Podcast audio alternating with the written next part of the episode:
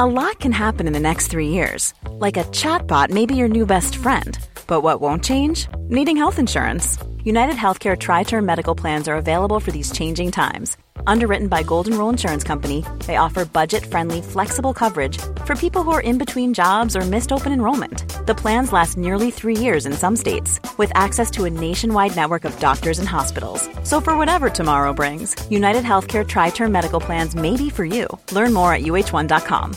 Quality sleep is essential. That's why the Sleep Number Smart Bed is designed for your ever evolving sleep needs. Need a bed that's firmer or softer on either side? Helps you sleep at a comfortable temperature? Sleep Number Smart Beds let you individualize your comfort so you sleep better together. JD Power ranks Sleep Number number 1 in customer satisfaction with mattresses purchased in-store. And now save 40% on the Sleep Number limited edition Smart Bed for a limited time. For JD Power 2023 award information, visit jdpower.com/awards. Only at Sleep Number stores or sleepnumber.com.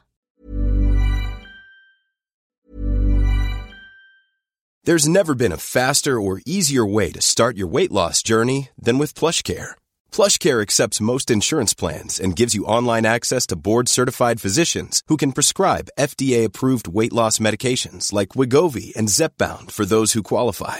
Take charge of your health and speak with a board-certified physician about a weight loss plan that's right for you. Get started today at plushcare.com slash weight loss. That's plushcare.com slash weight loss. plushcare.com slash weight loss. Mom deserves the best, and there's no better place to shop for Mother's Day than Whole Foods Market. They're your destination for unbeatable savings, from premium gifts to show-stopping flowers and irresistible desserts. Start by saving 33% with Prime on all body care and candles. Then get a 15-stem bunch of tulips for just $9.99 each with Prime. Round out Mom's menu with festive rosé, irresistible berry chantilly cake, and more special treats. Come celebrate Mother's Day at Whole Foods Market.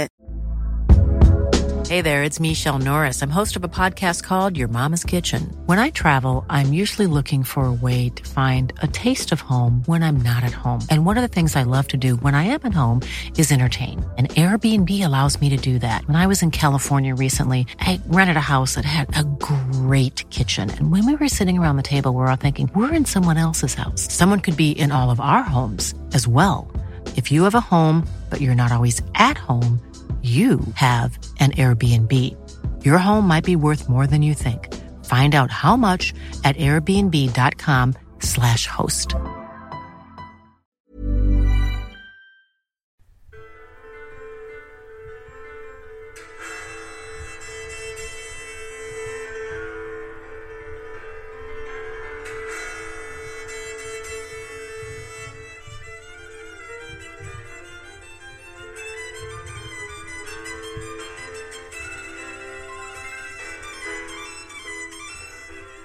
Hello and welcome, history friends, patrons, delegates, and everyone else in between, to episode 7 of the Delegation Game. First of all, an apology. Well, this seems familiar, doesn't it?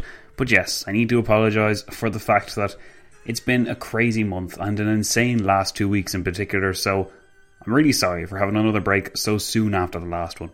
On the bright side, though, this means I'll be running all the way to the end of May with no breaks, I believe, so that's a good bit of news perhaps we'll be able to build up some momentum along the way, and those that seem to have withdrawn from the chats and schemes somewhat will be welcomed back with open arms. Those that continue to light up the discussions, you know who you are, and you've been very busy indeed over the last fortnight. Here, as we would have done on our regular Versailles anniversary project, we welcome back Woodrow Wilson, only this time he's accompanied by an interesting set of guests. And what's more, he returns to Paris only to get down to some grim business the funeral of one of the big three who had since been killed. That's right, you crazy delegates voted to off poor Clemenceau rather than allow him to recover as per the actual history. I have to say, I was quite surprised about this, but it does make for some interesting times. We'll talk about Clemmy's replacement in this episode, and also how it affects the procedures of the Big Three. We're also required to get rid of a few delegates who stopped paying their visa fees, so you can look forward to that as well. Some strange diplomacy on the Polish side has been undertaken, which we'll have to get into too. We also saw several proposals fail to pass the voting stage. A disappointing outcome for those that were just trying to be as moist as possible. There you go, I said moist. Moist, moist, moist, moisty, moist, moist. For those that don't get what I was just doing there, let's just say it's an inside delegate joke and move on. Please welcome to Paris a new delegate as well, Mr. Dmitry Robotnik, a full bearded, rather large Russian who was not much of a fan of the Americans, but especially loathed of the Bolsheviks. He'll provide a good plug in the Russian dam because unfortunately Mr. Kerensky seems to have been otherwise indisposed. We'll have an awful lot to get through here today. We also have a new thing to vote on at the end, so stick around for that if you want to find out what that is. There's actually two delegates that have joined us, but only Robotnik has actually given us his details. The other delegates' details are actually missing, so you know who you are, dear delegate. Please do get in touch with me and let me know who you want to be and who you want to play as. If you'd prefer that I just make someone up, then that's fine too. But either way, let me know so that you can actually get the most of what you're doing here. Without any further ado, I'm going to take you on to the 14th of March 1919 in our very alternative world.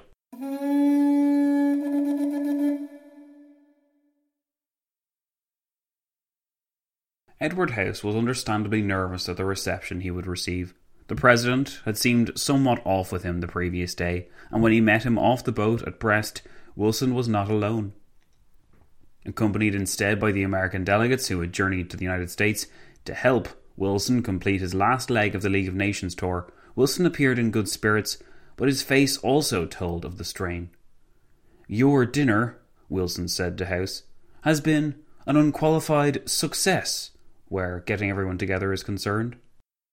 It was a huge relief. The PR campaigns and efforts to rally both parties to support the League had apparently succeeded. Yet neither House nor Wilson were in any doubts as to why such success had been enjoyed. Teddy Roosevelt had carried the day. The morning, the night, the afternoon, the whole meeting. Every meeting, the former president was like a man possessed, and he whipped his entourage into supporting every gesture and exclamation that he made. It seemed Teddy had a new lease on life, and was even somewhat cold towards Henry Cabot Lodge, his old friend, who seemed hell bent on rejecting the League regardless of its contents. In his efforts to secure a round robin of senators who opposed the League, Lodge found that with Roosevelt's voice backing the president, only a handful of senators were willing to sign their names. The mood was thus bittersweet. Reports and editorials forwarded throughout the country, thanks to William Randolph Hearst, had worked wonders, but Wilson couldn't help but feel not just that he had been overshadowed by his old rival, but that he was also incredibly dependent upon him. Wilson was also pained by the fact that this version of the League Covenant wasn't even what he had originally wanted. After some long conversations with Jan Smuts, the original author of Wilson's Ideal League, the president became more favourable towards this new version, largely because he was convinced that it would pass much easier than League version 1.0. Still, though, it was difficult to separate his resentment towards Roosevelt for all the mud which had been flung at him from this new version of Roosevelt, who advocated compromise and seemed determined to acquire this league, come what may. Perhaps, Wilson began to suspect, Roosevelt was eyeing up another term in the White House and planned to use the success of this campaign as the basis for his great return to politics. Either way, whatever his motives, House was able to tell from his friend's face alone that, while the trip had been fruitful, Wilson was eager to get some space from Roosevelt. The boat trip over had been difficult enough, even being on the same vessel was a challenge for him, and the feeling was still mutual for Roosevelt too, in spite of the niceties. He had embraced this new challenge, but Roosevelt had confessed several times to Bruce Pogue and Oliver Flanagan, his closest confidants by a country mile, that his feelings towards Wilson had not fundamentally changed. He also had vowed to these two men, if his health could stand it, that he would run again in 1921 against Wilson if that proved necessary. Walter Cameron, always on hand for rational advice, had proved invaluable as a go between for the two presidents, and this meant that the League stayed front and centre while their rivalry and mutual animosity towards one another mostly existed in the background. On the occasions where they did have to talk face to face, stiff drinks were always on hand, but the conversation was generally polite if predictably cold. Still, Walter Cameron mused, cold, polite, and productive was better than warm, boisterous, and wasteful.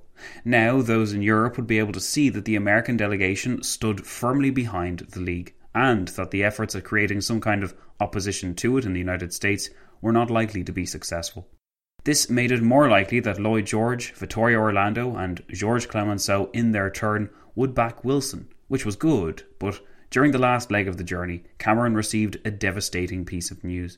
The Tiger, the father of victory, the French Premier, Georges Clemenceau, had been struck down.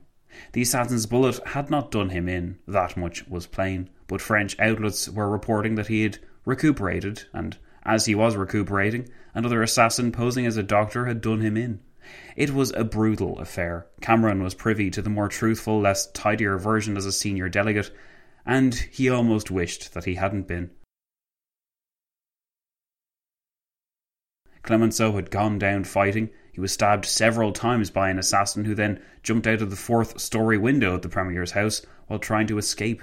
The whole event created an absolutely terrible scene, with a pin cushioned Premier in one room and blood all over the carpet, and outside a squashed, old impression of what the assassin's body used to look like. The whole event was shocking to the French people. It moved them into a mood of profound mourning and sadness when it happened on the 4th of March. With their father of victory killed so brutally, who was truly safe anymore? House knew, as he met that morning with Wilson before travelling to Clemenceau's funeral, that much work still needed to be done, but for at least an hour it was appropriate to reflect on the life of their good friend Georges Clemenceau, who had been taken so abruptly and so heinously by a relentless assassin who would then escape justice. House vowed that he would have destroyed the man personally had the assassin not been reduced to a dead bag of bones by the fall. Of course, the death of the assassin left wide open the question of who was responsible for the French premier's death, with suggestions as far reaching as the Germans or the French president, Raymond Poincaré. That mystery could be solved in time, but still, another funeral? It seemed that all of Paris had gone mad while the president had been away, and several other delegates were declared to be missing too. No one had seen any sign of Alexander Kerensky since the middle of February, and it was heavily suspected that a Bolshevik assassin had done him in as well. Kerensky, but also the lesser known Zionist, Chaim Weizmann, had apparently been disappeared as well. Could these events be connected? Could they be connected, in fact, to what had happened to Clemenceau?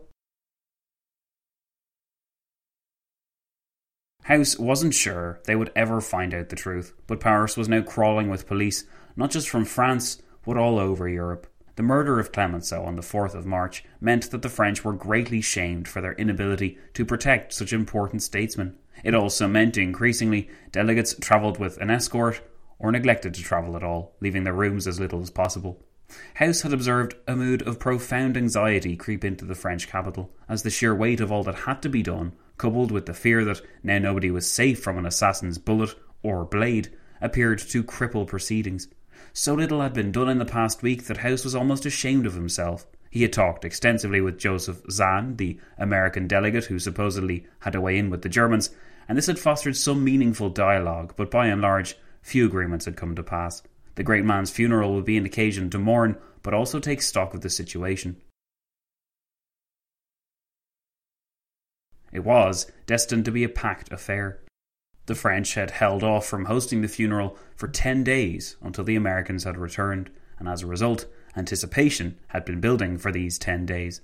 Anticipation and apprehension that such a gathering would represent an ideal opportunity for an assassin to strike once again.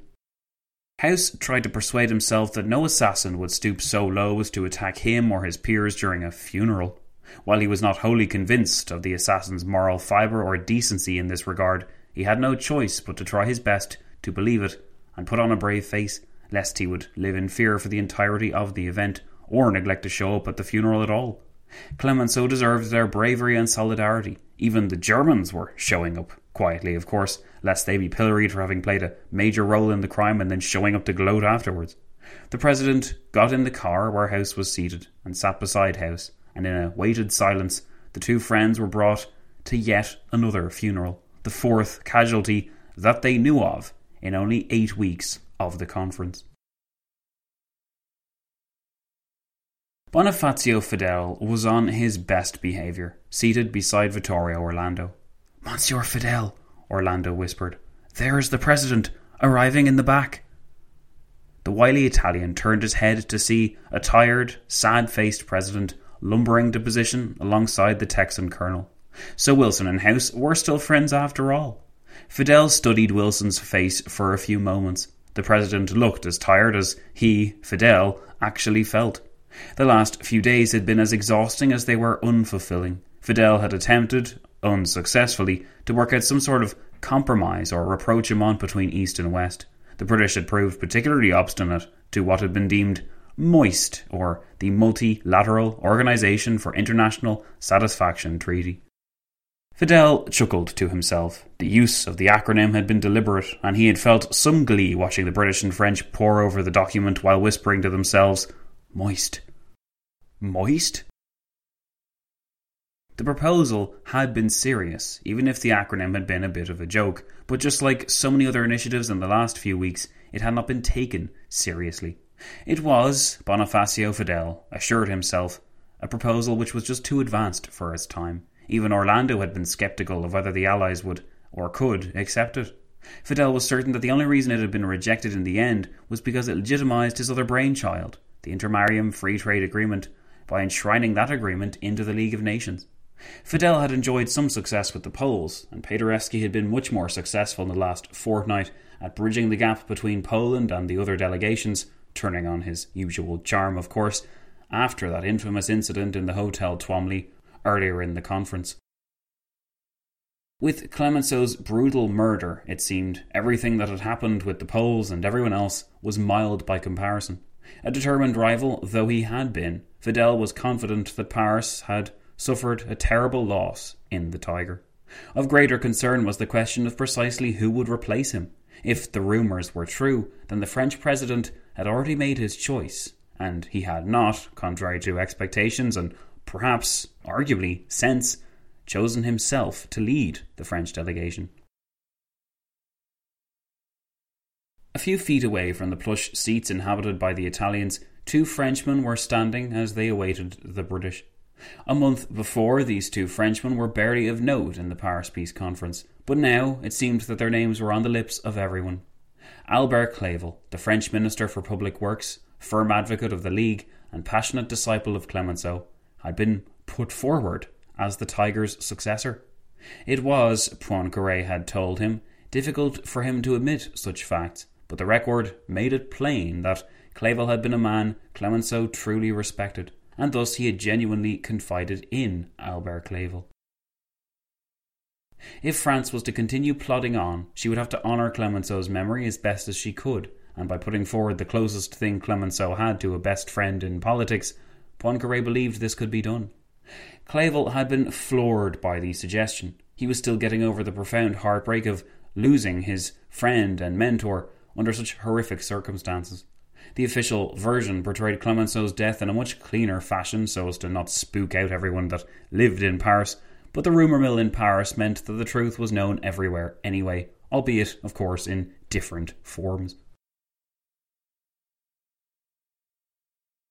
Poincaré had only summoned Clavel the previous day, on the 13th of March, and suggested that alongside René Massigli, a rising star in the French Foreign Office, Clavel would be best equipped to represent France on the Council of Ten. When Clavel had stuttered and stammered through suggestions that France could be better represented by bringing forward Stephen Pichon, the French Foreign Minister, or even President Poincaré himself, the French President merely held up a hand, and with surprising tenderness expressed that while he and Clemenceau had never seen eye to eye, France had lost its greatest man, and this great man would want his great friend, Albert Clavel, to succeed him. When Clavel asked how Poincaré could be sure, the President produced a will, written, it was said, in the aftermath of Clemenceau's first brush with death on the 19th of February. Clavel felt his self control escape him, and he wept angry, bitter tears at the loss of his friend, but with a hand on his shoulder, Poincaré steadied him, suggesting in the process that the best policy would be to keep as many French statesmen in their old positions as possible, where they could best support Clavel and Massigli in turn. One of Clavel's final acts as Minister for Public Works was to commission a statue of Clemenceau. It was to be placed in the park where Clemenceau had done so many of his afternoon strolls. Already, Clavel had been told, his department had been inundated with offers of donations for that end. Technically, of course, it was not his department any more. As of the 14th of March, Albert Clavel was the new Premier of France, but in this building, few knew it yet. By his side, as before, was Rene Massigli. That wily diplomat, German expert, and Anglo American skeptic would be an invaluable friend. Massigli, for his part, had effectively ordered Clavel to lean on him whenever he felt necessary, at whatever time of day, for whatever purpose. Together, Massigli had said, they would pull France back out of her slump and push her into a new, united front of greatness. The next day, on the 15th of March, Clavel would announce to the United States President, to David Lloyd George, and to all of Europe that he had been selected to represent France and fill Georges Clemenceau's shoes. Clavel only hoped that he would be equal to the challenge. Seated a few rows behind the Italians were the British delegates. There he is, Fitzy, whispered Alistair Tancred, gesturing subtly towards the more infamous of the Belgian delegates. When did Dinglebrush get back, and is he seriously wearing a cape? Generous Dinglebrush had been back home in Belgium, liaising with the two main political parties in the country and informing the king of what had taken place in the previous weeks. It was, King Albert insisted, the best way to keep Dinglebrush out of everyone's hair, but he couldn't stop the bumbling Belgian from returning to Paris once these duties had been fulfilled. Rumour had it that the Belgian king had become somewhat fond of Dinglebrush and viewed him as somewhere between a naive fool and a pitiable nephew. Either way, Paulie Mons would be left to babysit the Belgian, and sure enough, a strained Belgian foreign minister trailed behind Dinglebrush, a permanent look of impatience etched upon his face. The two Belgians approached Sir Alister Tancred and Arthur Fitzwilliam. Good day, gentlemen, Dinglebrush boomed, while making a bow and sweeping his cape firmly to the left. It seemed he had been practicing his introductions. Are these seats taken? Dinglebrush asked, gesturing indulgently to the two vacant seats beside Tancred. Monsieur Dinglebrush, Fitzwilliam exclaimed. What a pleasure! Please sit beside my good friend and confidant, Sir Alister Tancred. Tancred glared openly at Fitzwilliam, but Dinglebrush seemed not to notice. Ah, wonderful, Dinglebrush said. A knighted public servant. Pray tell, Sir Alister, for what noble act were you honoured by His Majesty King George the Fifth? Tancred hesitated before exclaiming in the most deadpan, perfect French, I believe it was for enduring the constant trials of diplomatic service. Ah, yes, of course, Dinglebrush replied while Monsieur Mons has gone through his fair share of trials while representing our great nation. Monsieur Mons, do tell these fine gentlemen that tale you recalled to me. You know the one about that incident with the mouse and the Swede. Paulie Mons had by now caught up with his charge, and it was plain from his expression precisely how hard worked he had been while chaperoning this figure around town. Monsieur Dinglebrush, Mons began, I am quite sure that these gentlemen are too busy to hear such a story, and besides, we are here as mourners, not as celebrants or revellers. Of course, of course, Monsieur Mons. Your tact is appreciated as always. Very well, we'll continue this conversation after the ceremony. As he sat down, Dinglebrush broke wind once more, an unfortunate affliction which he had become used to, but which Fitzwilliam always found tremendous. You'll pay for this, Fitzy, Tancred whispered to his friend. The four men then went quiet as the long awaited ceremony began.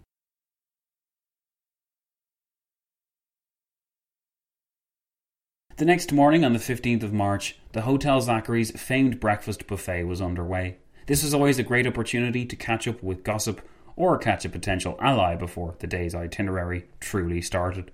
In the last few days, the stop start nature of the Council of Ten and the arrival of accredited Germans on that body meant that a great deal had changed. But it also meant that there were more opportunities for lobbying and requesting favours than ever before. The Germans and Austrians always sat at the same table and always ingested the same things. Horton von Hotzendorf virtually attacked the sausages and toast. Chancellor Karl Renner had several slices of ham and cheese with a couple of milky teas, and Paul von Lettow-Vorbeck just sipped black coffee and stared out into the rest of the room, looking for opportunities of his own. More often than not, the three delegates were swamped by representatives from another country, looking for a favour or two when the Council of Ten assembled in a few hours. Today, at their table for six, they were joined by two men Pavel Lyubova, the now infamous Pole, and a new Russian face, Dmitry Robotnik. Lyubova, it was plain, had something incredible that he wanted to reveal. Absolutely impossible. You are a madman, and you are lucky I do not hand you over to the authorities at once. Paul von Lettow-Vorbeck spat in Pavel Lyubova's direction. With respect, Herr von Lettow-Vorbeck, negotiating with Bolsheviks is not illegal. With respect to you, Mr. Lyubova, there is no man on earth who can claim to trust the Bolsheviks. Not even a Bolshevik would trust a Bolshevik, and now, after all our days of intensive work, you believe an alliance with these people is in Poland's interests? What would Paderewski say about such approaches? Pavel Lyubova replied, Paderewski continues to lobby for our cause amongst the British and French. I believe that it is therefore my duty to consider the East. Then the Austrian Chancellor interjected, saying, Monsieur Lyubova, we do not know each other very well, but I know the Bolsheviks. I know they schemed to spread Bolshevism throughout the world, and I know they had a significant part to play in the disappearance of our friend Kerensky. The mention of another Russian put Dmitry Robotnik on edge, and he interjected himself. His voice was gruff and deep, befitting a man who was about six foot five in height, capped off by long hair and a large beard. His stocky frame seemed to spill over the table, and Renner believed that if he had wanted to, he certainly could have defeated the Bolsheviks' champion, if the Bolsheviks had presented a champion, that is. Robotnik cleared his throat before speaking. Gentlemen, we are gathered here to reach some solution for our three great nations. It is clear and painfully problematic that the Bolshevik regime will not be expelled without considerable effort. I do not wish to set any precedents of negotiations with the Bolsheviks, but perhaps by playing their own dishonest game against them, a point which Mr. Lyubova was just about to get to before he was so rudely interrupted, we could be in a better position to destroy them in time. Aha! Horton von Hotzendorf interjected. So it is not a formal, genuine alliance that Mr. Lyubova is proposing, then? It is merely a decoy? Pavel Lyubova nodded, and Robotnik continued. Monsieur Lyubova and I believe that by luring the Bolsheviks in, it will be easier to avenge ourselves upon them. Consider the facts, gentlemen. Not the British, French, Italians, or Americans wished to genuinely deal with this potent threat, and yet it exists on our doorstep and it will affect us the most. I see, von Lettow-Vorbeck said, now notably calmer. What should we tell the Western Allies then? They are already suspicious of what Germans, Russians, Austrians, and Poles might do together. At this, Pavel Lyubova again spoke up. I believe it is in our interests to maintain that the Polish effort to conclude negotiations with the Bolsheviks represent genuine political maneuvers. This may alienate Poland from its allies, but the last few weeks have been trying indeed, gentlemen, and while I regret painfully the death of Clemenceau, I cannot deny that it presents new opportunities. Poland can best exploit these by appearing to have as many friends as possible. By forging some form of alliance, the Bolshevik threat will be momentarily dealt with, and Poland will be free to prepare for an inevitable war with that regime in five to ten years' time. When that moment comes, we hope to have Republican Germany by our side. Von Lettow-Vorbeck took a long sip of his coffee before replying, If Poland manages to secure an alliance with the Bolsheviks, Germany will put on an act of outrage alongside the rest of world opinion. Old alliances between Poland and the anti Bolshevik forces will have to be repudiated, and Poland's image will certainly suffer. However, once we decide to swing the axe on Bolshevism's neck, our old agreements will emerge from their cold storage. Then, when the time comes, Germany will assist Poland in destroying the Bolshevik menace. Lyubova prepared to say his thanks, but von Lettow-Vorbeck continued. I must add, Mr. Lyubova, that this is a very peculiar method of dealing with one's enemies, and Poland will come under heavy criticism for doing so. During this process, to maintain this charade and make Poland's artificial abandonment of the Allies appear more legitimate, Germany will have to add its voice in condemnation. Lyubova simply nodded his assent. Herr von Lettow-Vorbeck, I appreciate this gesture, and I understand the importance of keeping up appearances. Poland will also work to secure favourable access for Germany into the Intermarium Free Trade Agreement, and alongside the Italians, Poland will maintain these favourable rates for several years, with flexible terms which we can negotiate in time. In addition, Herr von Lettow-Vorbeck, I should remind you that Poland will have to make a public act of leaving the anti Bolshevik coalition, but that this act is merely for show. Do not imagine that Poland has abandoned the anti Bolshevik cause. We have merely we have merely worked to support it through another medium, which we feel is better suited to the circumstances. Von Lettow-Vorbeck grunted in assent, and Dmitry Robotnik then added, The plan is dependent upon the maintenance of secrecy, gentlemen. Russia will never be free from the Bolshevik poison at this rate.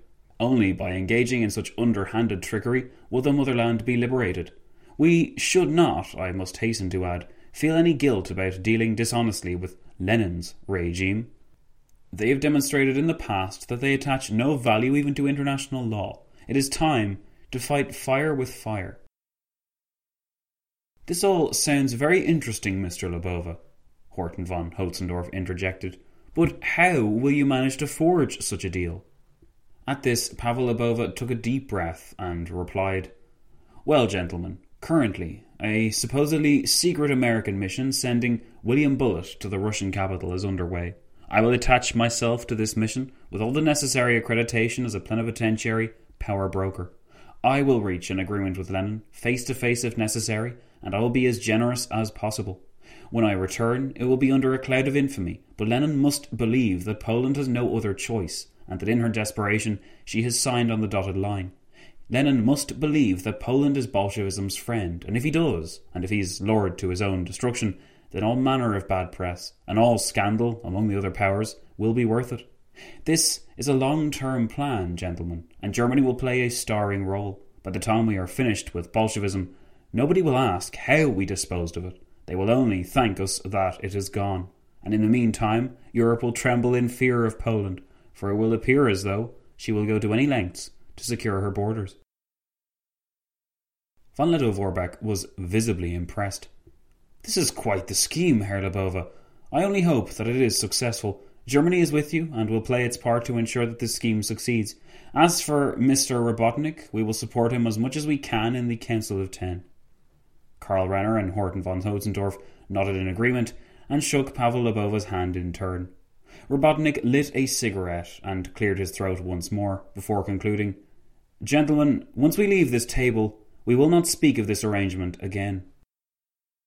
The hulking Russian placed an entire sausage into his mouth with the greatest of ease, as Horton von Hotzendorf looked on stunned, before rising up from the table and walking to the bar which, yeah, had literally just opened. Robotnik was at least a stronger, more determined personality than the indecisive, insecure Kerensky had been. From their conversation, Horton von Hotzendorf felt convinced of one thing at least. Russia had its formidable son at long last. Pavel Lyubova was confident that this act of duplicity would save Poland from being choked on all sides. The Allies had made it plain in previous days that they had no true plans for protecting Poland or for defeating Bolshevism. Here was a concrete plan, a long form plan with flexible ends. Lyubova did not reveal to the Germans that he planned on presenting a Polish German alliance in a similar vein to Lenin as he had just presented the Russo Polish alliance to von Lettow-Vorbeck. Certainly, Lyubova planned to destroy Bolshevism, but if the Germans in the meantime should strike at his beloved homeland first, then Lyubova knew all bets would be off, and all allies would be welcomed. He had avoided using the names of his fellow delegates, but Paderewski was almost completely in the dark, even if he had his suspicions about Lyubova's intentions. Josef Pilsudski and Bogdan Kutzal were at that point being wined and dined in Belgrade as they attempted to make some Yugoslav friends so it was all hands on deck for Poland's delegation, and Lyubova wanted to guarantee his country's security by whatever means. He hoped that by appealing to both sides and creating suspicion among both camps, Poland would enjoy greater opportunities, with the end goal always being the destruction of Bolshevism and the securing of her borders. But he knew, at the same time, Pavel knew, that he would have to be careful that his duplicitous efforts did not leak out, and that either side found out just how willing to turn on the other Poland was, if the time was right. First things first, though, it was time to prepare for a trip to St. Petersburg.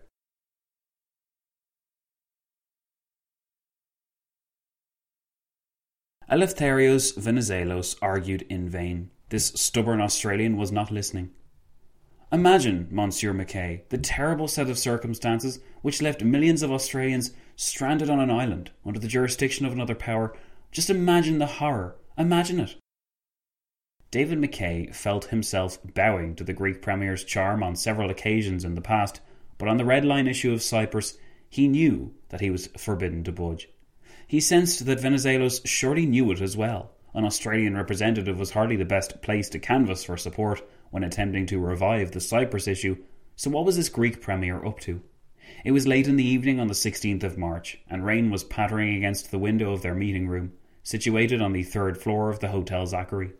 On the table in front of them was sprawled a map of the Mediterranean, with Cyprus circled, portions of Turkey coloured in red, and the Middle East also highlighted. Mackay felt somewhat dwarfed by Venizelos' personality and by the other figures in the room. They all seemed equally random.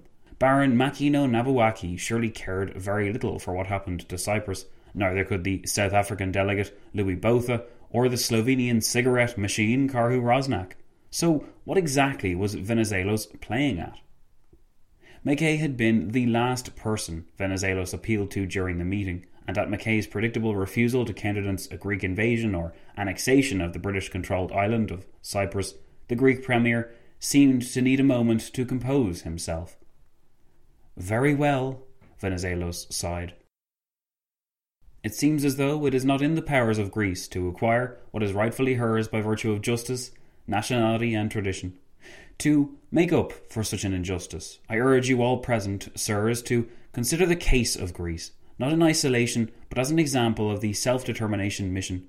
The sons and daughters of this ancient Hellenic country wish to spread their legs and achieve their dreams. We will postpone our dream of Cyprus for as long as it takes, based on the opposition presented here. Greece appreciates that the issue is a thorny one. However, it is my hope that no man of valour could possibly refuse my next request. Contentious though Cyprus is, with the British interest present, the only interests inherent in Western Anatolia are those defunct interests of the Ottoman Empire, which this terrible conflict has seen fit to tear asunder. Perhaps in this one could venture to proclaim that the fates of war were just in this judgment, as the Turk has long been the menace of peace and of the independent small nations which she has crushed in the name of her ever expanding imperium. Today we have the opportunity to appease history and to avenge this crime by fulfilling the dream of a greater Greece, and I believe you will not disappoint us 10 million Hellenics who are dotted across the ancient seas. It was quite the speech, and Mackay found himself nodding in assent. What did the views of those barbaric Turks matter anyway? They had slaughtered so many of Mackay's friends on the beaches of Gallipoli, so damn them and damn them all.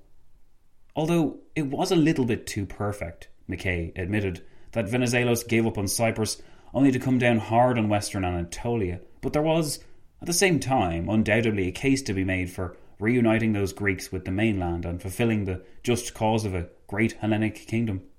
Mackay was certain that David Lloyd George approved of this idea of a greater Greece, since he had always gotten on well with the Greek premier, but he was also certain that rumours were abundant regarding Venizelos' plans. If these powers present were not going to show sufficient support, Mackay wondered if Venizelos would use the rumoured military forces at his disposal to launch that other rumoured military expedition to Turkey either way. The city of Smyrna at that point was reportedly decked out with Greek flags, and its Turkish population had largely fled, so the opportunity had never been greater. With the blessing of Japan, Australia, Slovenia, and South Africa, Venizelos would enjoy considerable legitimacy in whatever action he decided to take. After some inquiring, Baron Makino Nobuaki confirmed his assent, along with his dislike of the followers of Muhammad, who he blamed for a recent spate of attacks upon Japanese colonists in the Shandong Peninsula. Mackay was wary of accepting this claim, especially since Nobuaki had been increasingly fixated on that strip of Chinese land in the last few weeks.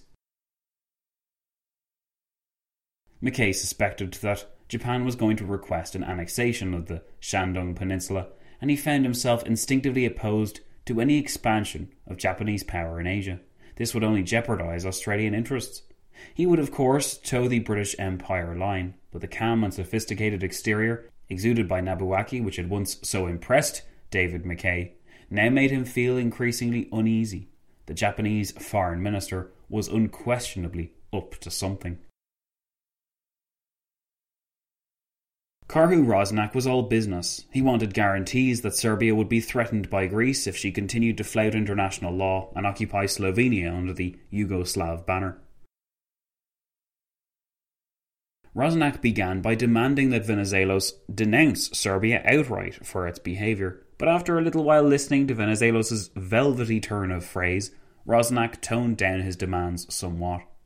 Rosnak would, he said, be content with a promise to aid Slovenia in the future with a delivery of arms. Mackay was impressed at Venizelos' work.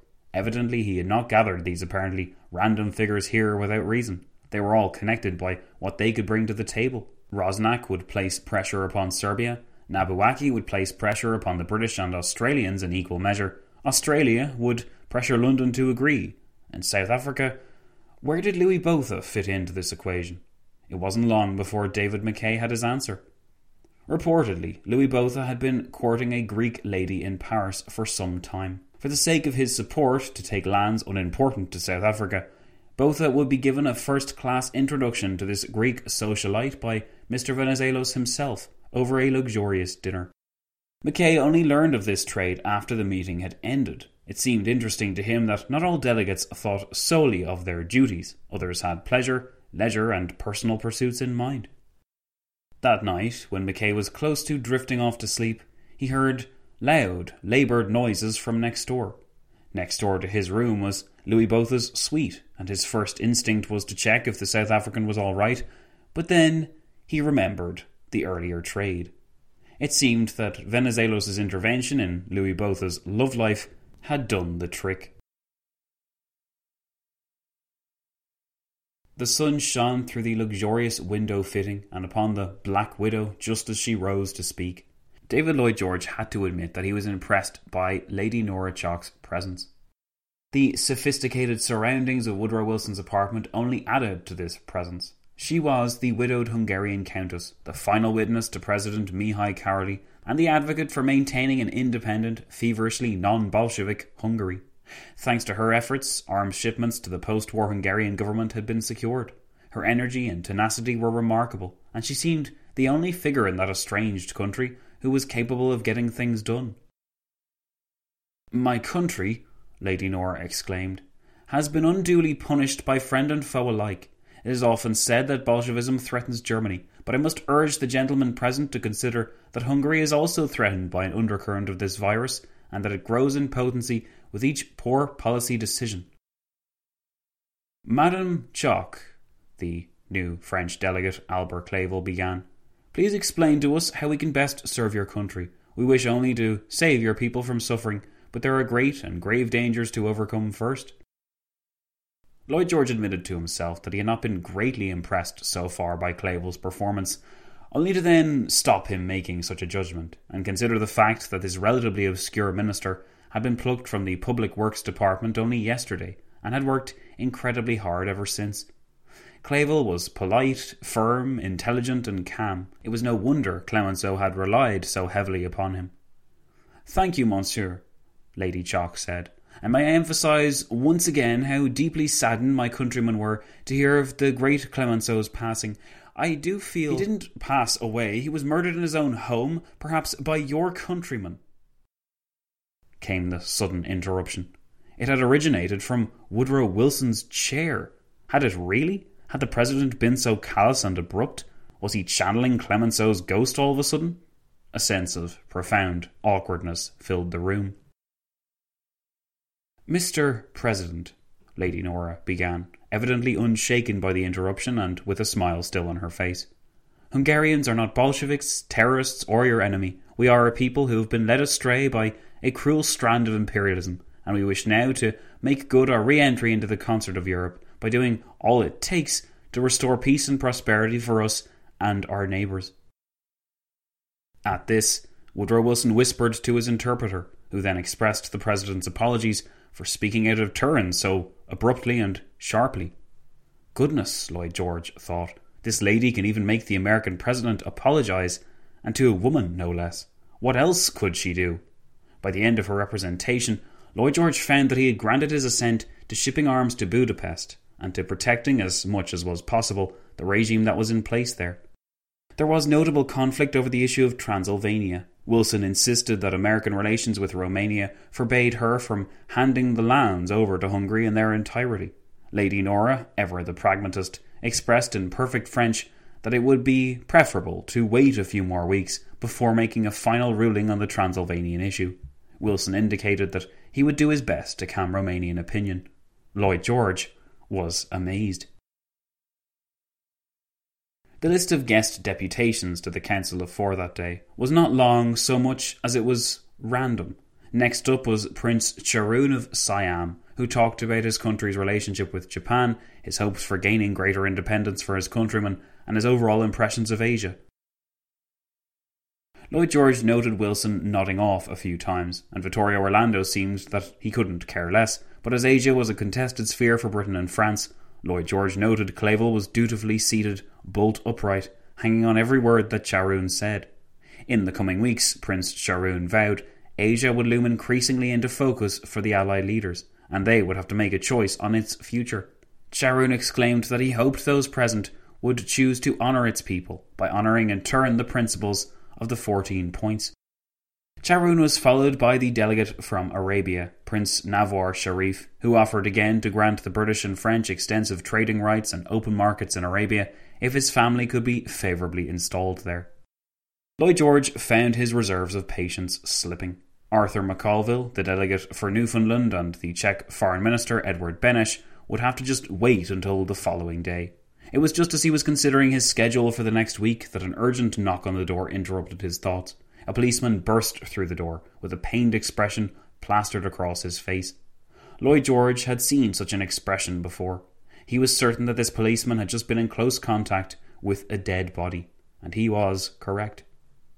Gentlemen, sirs, the policeman exclaimed, I must inform you that we have pulled a body out of the River Seine, several metres away from the Hotel Zachary. We believe it is the body of Alexander Kerensky, the former Premier of Russia. A stunned silence came over the room as Vittorio Orlando, Woodrow Wilson, Albert Clavel, and then Lloyd George rose from their seats. Heavens! exclaimed the President.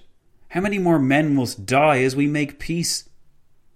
Lloyd George wasn't sure of the answer, but he was certain that a new Parisian mystery had just begun.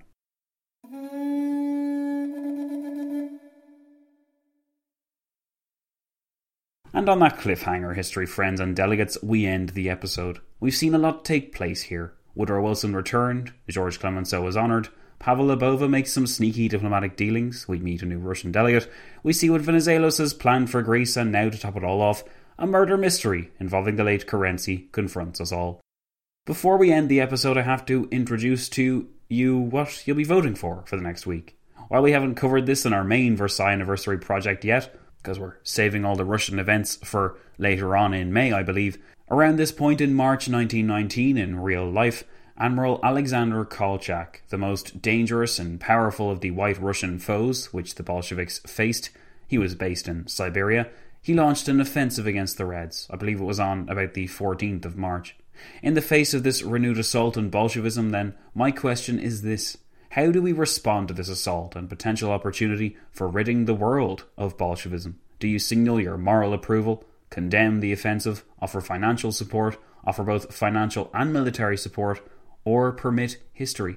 Of course, depending on what you decide to do, there will be consequences. Will you be able to destroy the Bolsheviks with this act, or will military intervention lead to further indebtedness and a collapse in morale in the Allied nations? Is the risk worth the reward, or do you want to leave Russia to its own devices? It's up to you either way, and we'll pick up the story next time round. A huge thanks to all those that took part in the delegation game and worked to keep it alive for the last two weeks. Remember, if you didn't feature too heavily in this episode, there's always next time. But you can do some practical things yourself as well, like setting up some proposals for voting on in the various chat groups, contacting me directly with a scheme, or simply by making a mess in a range of other ways. The more active you are, in short, the more you'll feature here. And if you're listening to this right now and you think you'd like to play a role in this alternative universe, which housed the Paris Peace Conference, then by all means head on over to patreon.com forward slash when diplomacy fails and sign yourself up for $6 a month. Recent signups demonstrate that it doesn't matter how late you join, you're still going to have a good time and feature in the story, so don't imagine that you just missed the bus. You can play anytime. So, with that being said, thanks for listening, playing, and supporting us, dear delegates. This has been episode 7 of the delegation game. I have been your chairman, and I'll be seeing you all next week.